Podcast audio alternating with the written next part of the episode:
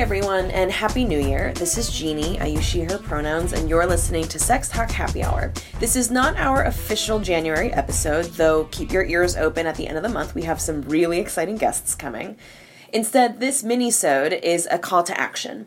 You may or may not know this already, but we currently have a few weeks left in the public notice and comment period for a set of proposed changes to the federal Title IX laws. Now, that might have sounded like a lot of legal jargon, so I actually have a guest who's going to clear that up for you.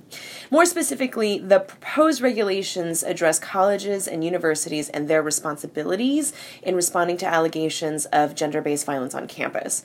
We're hoping that you will listen and write and submit your own comment to the Federal Registry on these proposed regulations by the deadline.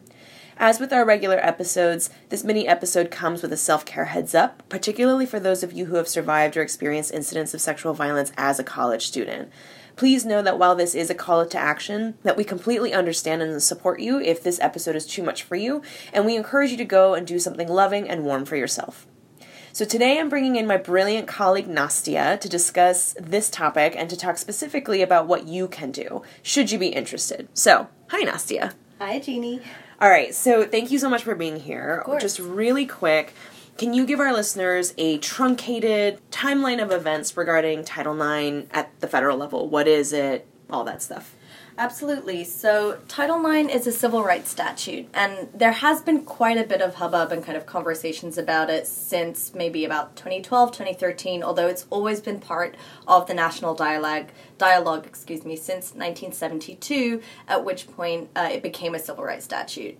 It's actually a very short statute. It's just a couple sentences, in fact, that essentially prohibits sex discrimination in educational settings. So, what Title IX guarantees is that you have the right to an education free from violence. It's really that simple, but since 1972, the Department of Education, Office of Civil Rights, has issued guidances which are essentially clarifications about what this means in practice. So, this includes the Department of Education saying, oh, we consider sex discrimination to include things like sexual assault, or we consider sex discrimination to include pregnant and parenting students, or discrimination against pregnant and parenting students, rather, and that equity in athletics and equity in science, technology, engineering, and math fields is also kind of covered under Title IX. So, although these conversations are pretty broad reaching, the actual crux of the statute is very simple and guarantees you the right to an education free from violence. Great. So, can you walk us through kind of what's been happening with Title IX over the past like two ish years? Mm-hmm. Sure. So in 2011, the Obama administration issued what they called a Dear Colleague letter, which was an informal guidance essentially outlining a lot more requirements than had been outlined before regarding the handling of sexual assault and sexual violence on college campuses. Now, in the past, in 2001, the Bush administration had already issued a Dear Colleague letter on this topic, and the Obama administration went even further in ensuring the rights of students and protecting students. They included due process provisions for both reporting and responding students. And uh, to clarify, when I mean that, I'm talking about a kind of what we would colloquially sometimes refer to as survivors and perpetrators. In Title IX, we tend to say reporting students for survivors and responding students for perpetrators because the alleged conduct or incident is still under investigation. In 2014, they then issued another document that even further kind of answered some questions and gave universities and colleges guidance about what their responsibilities are. I do want to kind of call into this space the fact that the first thing that the Trump administration did under Secretary of Education Betsy DeVos regarding Title IX was rescind a 2015 letter that outlined the fact that sex discrimination does in fact include discrimination based on gender identity. So this was a guidance that protected specifically transgender and gender nonconforming youth and students. That was rescinded first, which was very disappointing to a lot of folks in the LGBTQ spaces and communities. Mm. I do also want to point out that although we're going to primarily be talking about colleges and universities because that is kind of where a lot of the regulations focused, Title IX absolutely does impact K through 12 as well. There has not been as much discussion, unfortunately, about what that should look like in middle and high schools, although it's critical, in our opinion, that these conversations start earlier because we know that sex discrimination and sexual violence is happening at the K 12 level. So, What happened in September of 2017 was that the Trump administration decided to rescind both the 2011 Obama administration letter and the 2014 letter, and of course the 2015 one on transgender and gender nonconforming youth already having been rescinded. So, what this meant in practice was that universities who had been asked to step up a little bit higher and had raised expectations for their response to sexual violence on campuses kind of were in this in between period where a very brief interim guidance had been issued, but were essentially waiting for more directions from the Department of Education as to what the expectations were for their response to sexual violence on campus. In November of 2018, the draft kind of regulations were issued, and they are now in this period of public comment. Great. Thank you so much for that timeline um, and for filling us in on that. So, in terms of the notice and comment period, what is that? How is this different from what the Obama administration had issued before in terms of the Dear Colleague letters and guidances? How are those two things different? So, not every law goes through Congress. More regulations than um, I personally was aware of went through what they call an informal rulemaking process. And there are different types of rules and regulations that can be passed through this informal rulemaking progress that essentially bypasses Congress, that is done by the kind of expert department under which that type of regulation or rule would lie.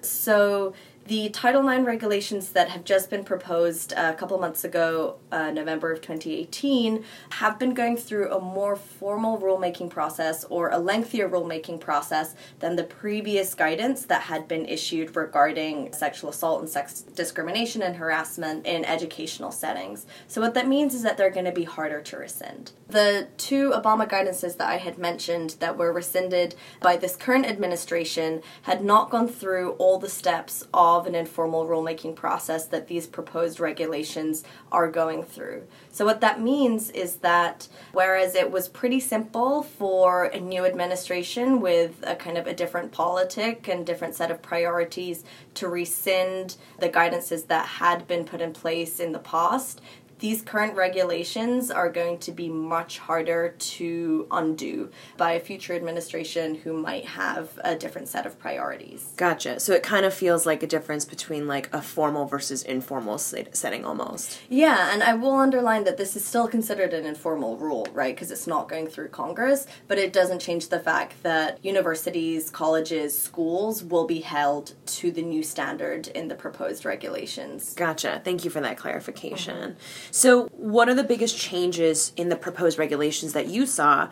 that you are feeling maybe the most concerned about, or, the, or maybe just the biggest changes that are that are there? Mm-hmm. I want to start by kind of zooming out a little bit. I do want to note kind of the symbolic import of these regulations as well as kind of the nitty gritty that I can get into a little bit too. The general kind of gist of what some of these proposed regulations are doing are symbolizing to students that student survivors or reporting students are prone to lying about sex discrimination in particular, more so than other types of discrimination, more so than other types of violence or assault. So we know that that is not true. We know that uh, false reports of sexual violence are at the same percentage level, if not lower, than other types of violence. Our concern with these regulations is that they provide a lot of protections for schools. So, what they're essentially doing is jeopardizing the safety of all students on campus, regardless of whether you have experienced sex discrimination and violence or not, prioritizing kind of the legal and financial safety of the schools.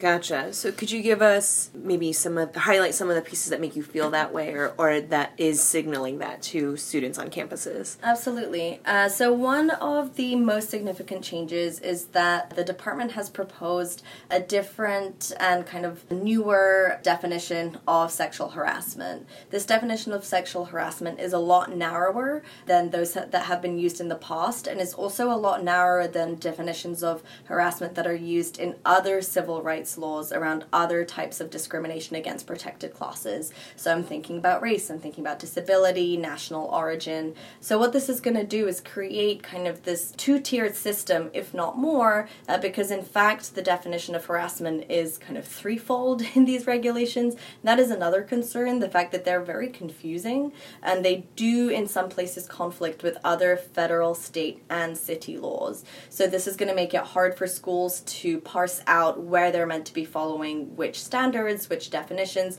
and that in turn is going to make it increasingly difficult for students to have a clear roadmap to follow in terms of their reporting options, which is one of the reasons that students may choose not to report sexual assault already. I really appreciate you highlighting that too because I want to point out that Title IX is a federal law and there are states and cities that have their own laws with specific regard to gender-based violence on campuses and K through 12. So thank you for clarifying mm-hmm, that. Mm-hmm. Um, so, kind of about this harassment, to turn it back to kind of how I see this as uh, prioritizing the schools over the students, what the department has said is that if this narrow definition of sexual harassment is not reached, then the school cannot pursue uh, an investigation under Title IX. So, the definition that they've used is so severe and pervasive and objectively offensive that it has effectively denied access to education.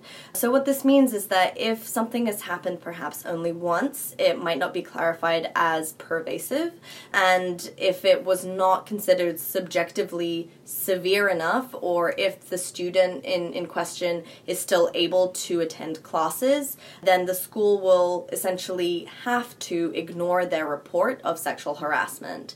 This is really concerning, particularly when we go back to the very crux of Title IX, which is keeping students in school and ensuring that they have access to their educational rights, essentially. It should not be about whether or not schools have to go through a lengthy and potentially time consuming process because it is their responsibility to ensure that students are able to access their education. Gotcha. Thank you so much for providing that information. Is there anything else that you would like for our listeners to just kind of keep their ear to the ground about?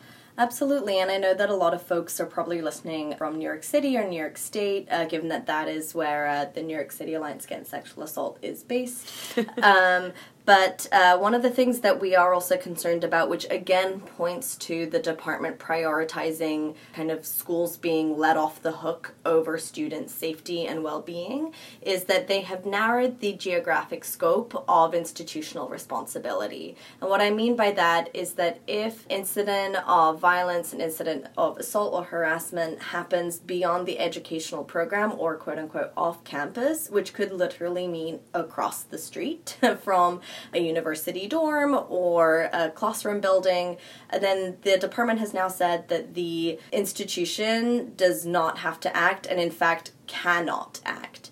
So, what we're talking about is not just the investigation of a report, but we're also talking about safety measures, supportive measures, counseling, an extension on a school paper, kind of all of these provisions that have been put in place in the past to ensure that students are able to continue their schooling if harassment or violence does occur. A lot of that is being undermined now, particularly in cities such as New York. We know that a lot of students are commuting to school, we know that a lot of students live off campus. In fact, there are some colleges and universities wherein the dorm buildings that are affiliated with the school, so if you live kind of in a residential space at the school, might be owned by an independent kind of company and not owned by the school that would no longer count. So if you were assaulted in what you consider to be your dorm, but then you find out when you go to report that it is in fact owned independently by somebody else and not by the school, what happened to you in that dormitory, you might not be eligible for any type of support,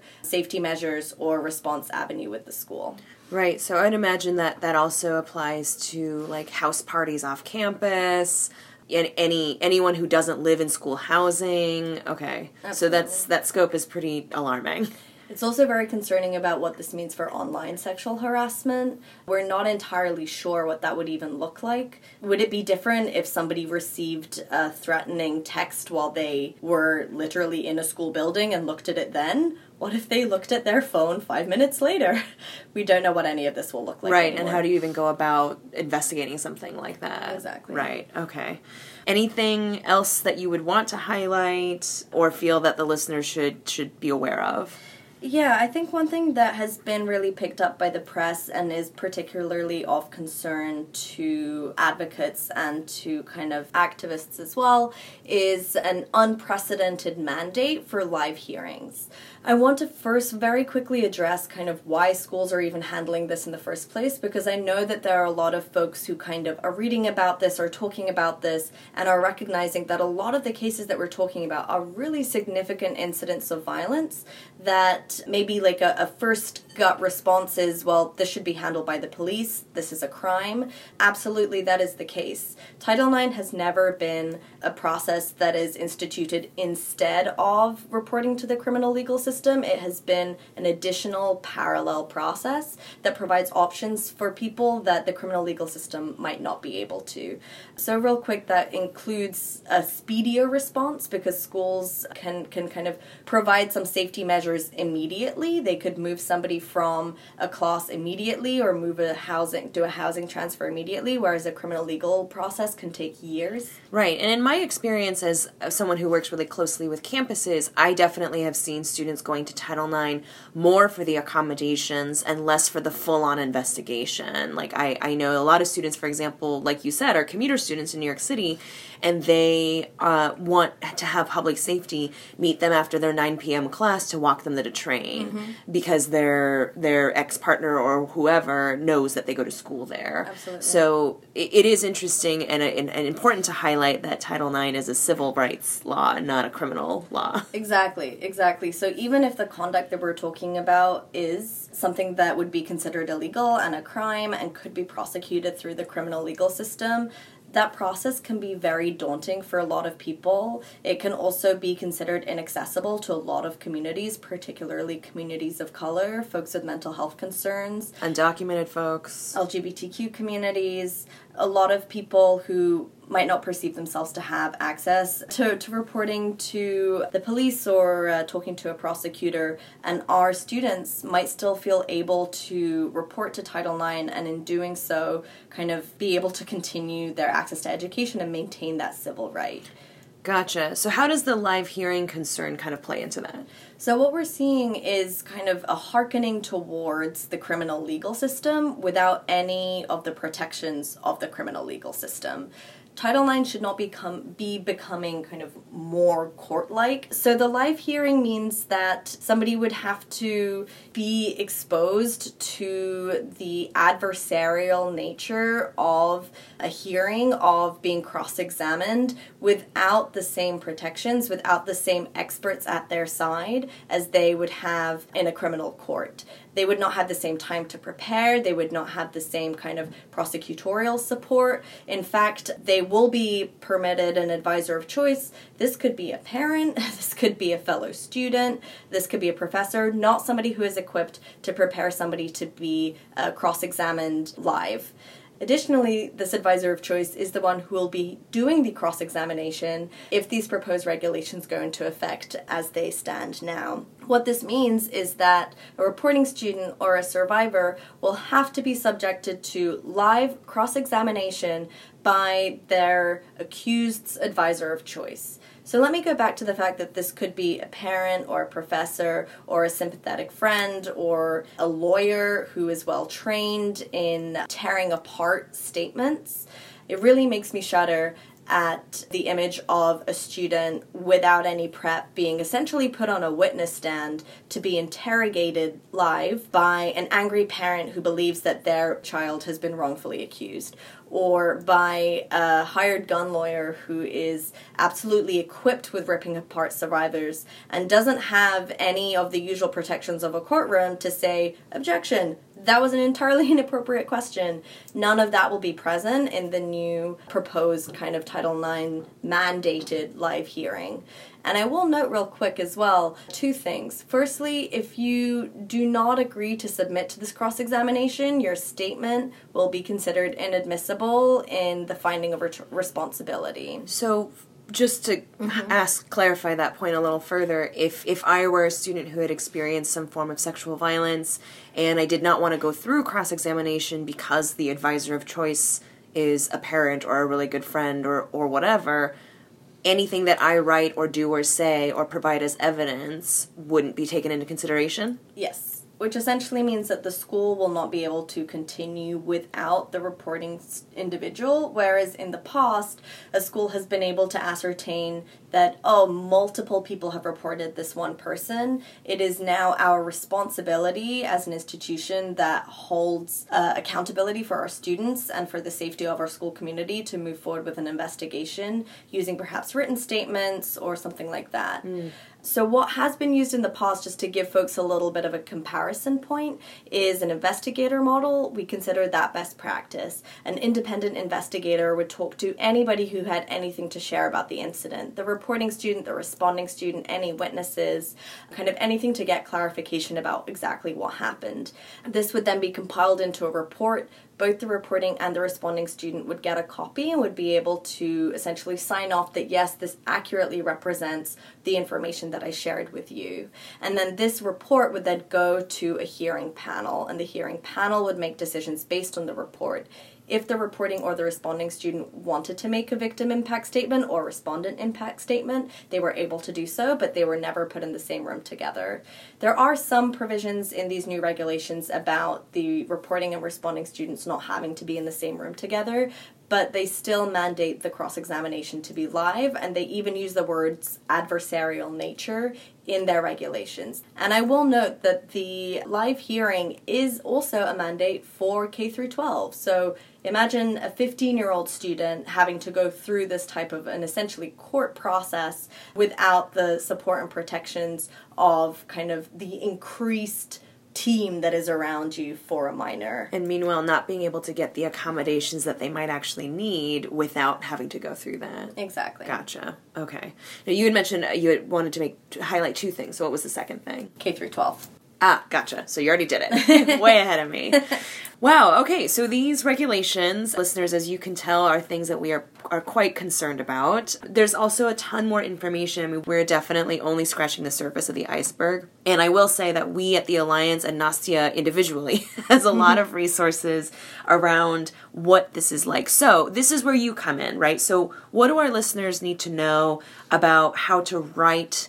And submit a comment. And what it, what does that mean? What does it mean to submit a comment? Why would someone go and take the time to write a comment and submit it? All that stuff So, the very purpose of the 60 day period is for the Department of Education to solicit feedback from the public. So, this includes individuals, this also includes experts, this includes people who would be affected by these regulations. So, they want to hear from students, from colleges and universities, uh, they want to hear from advocates, they want to hear from parents, concerned individuals, and they're essentially hoping to use that feedback to then kind of finalize and draft up and make potentially amendments to these regulations. So we're really encouraging folks to submit comments. There are a lot of concerns. As Jeannie said, we've only scratched the surface, and there are maybe about 12 things that are particularly of concern to all students and to particularly student survivors as well. So definitely reach out if you would like any more information.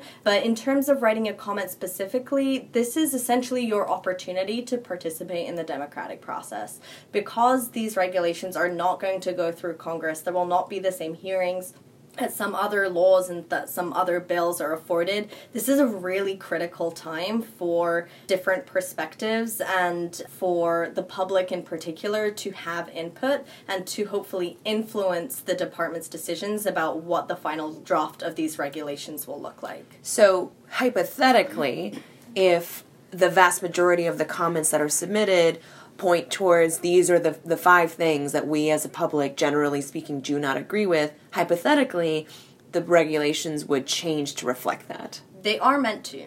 So, the stakeholders that this administration's Department of Education prioritized meeting with prior to releasing the proposed regulations are concerning. They were primarily groups of accused students, parents of accused students.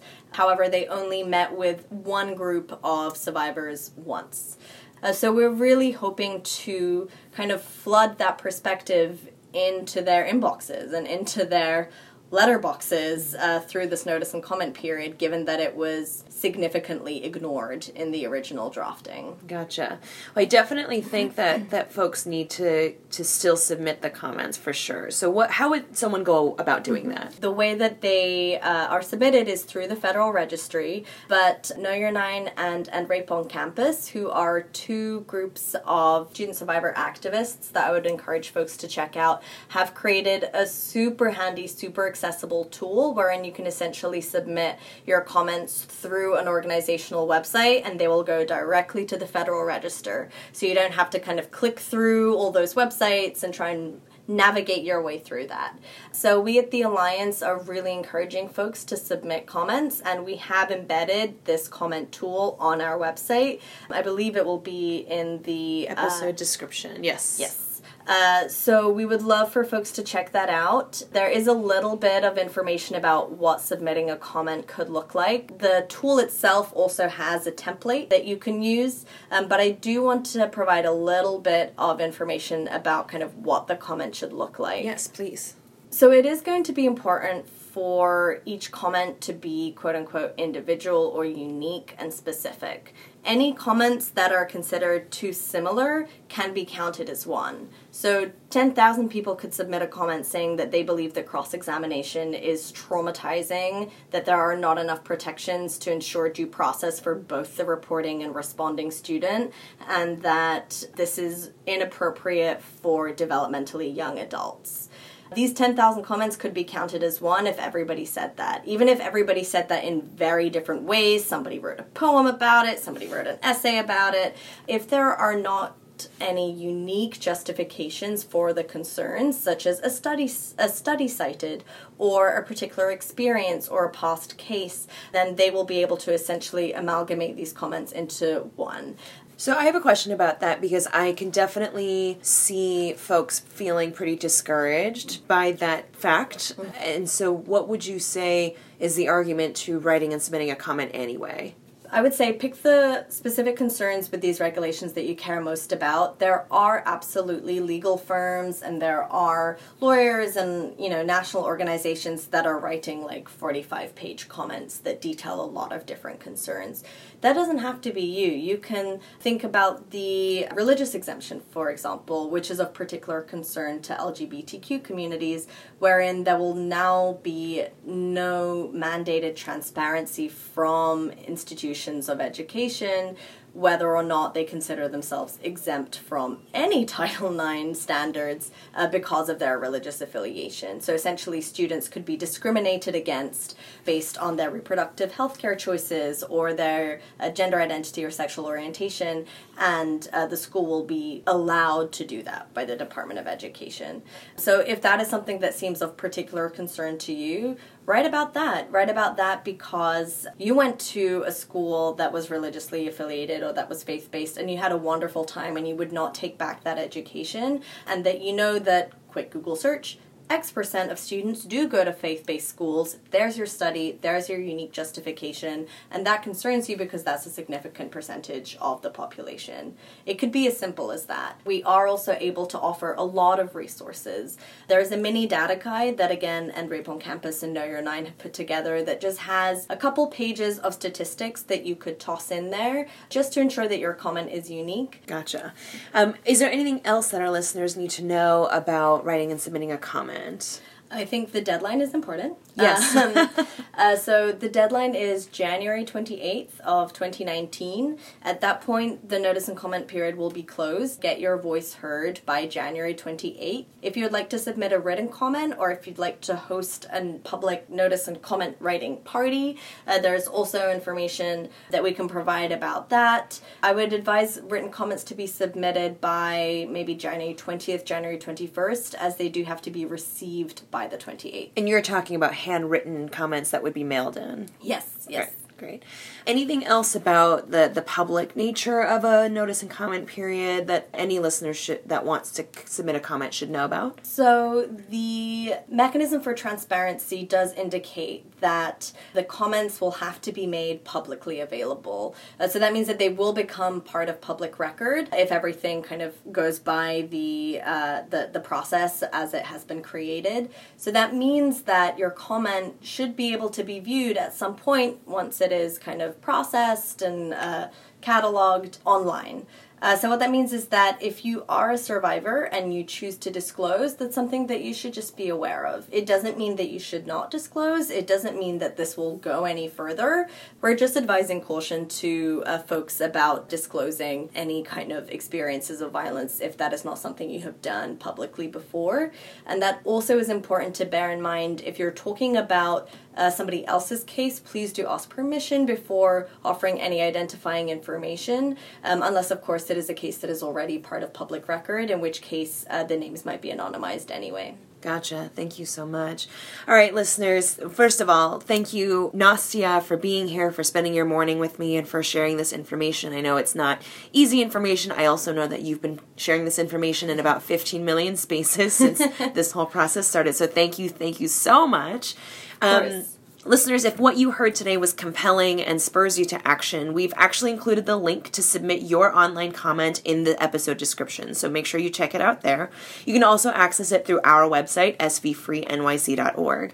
Furthermore, Nastia, because they're wonderful, has graciously offered to send any additional materials and information to anyone who wants to learn more. So maybe you're not entirely convinced or you just want more information and you're a reader and you have a long commute and you have travels coming up that you want to do some reading on. Um, Nastia has offered to provide any additional information that you are interested in seeing. So you can find their email address also in this episode description.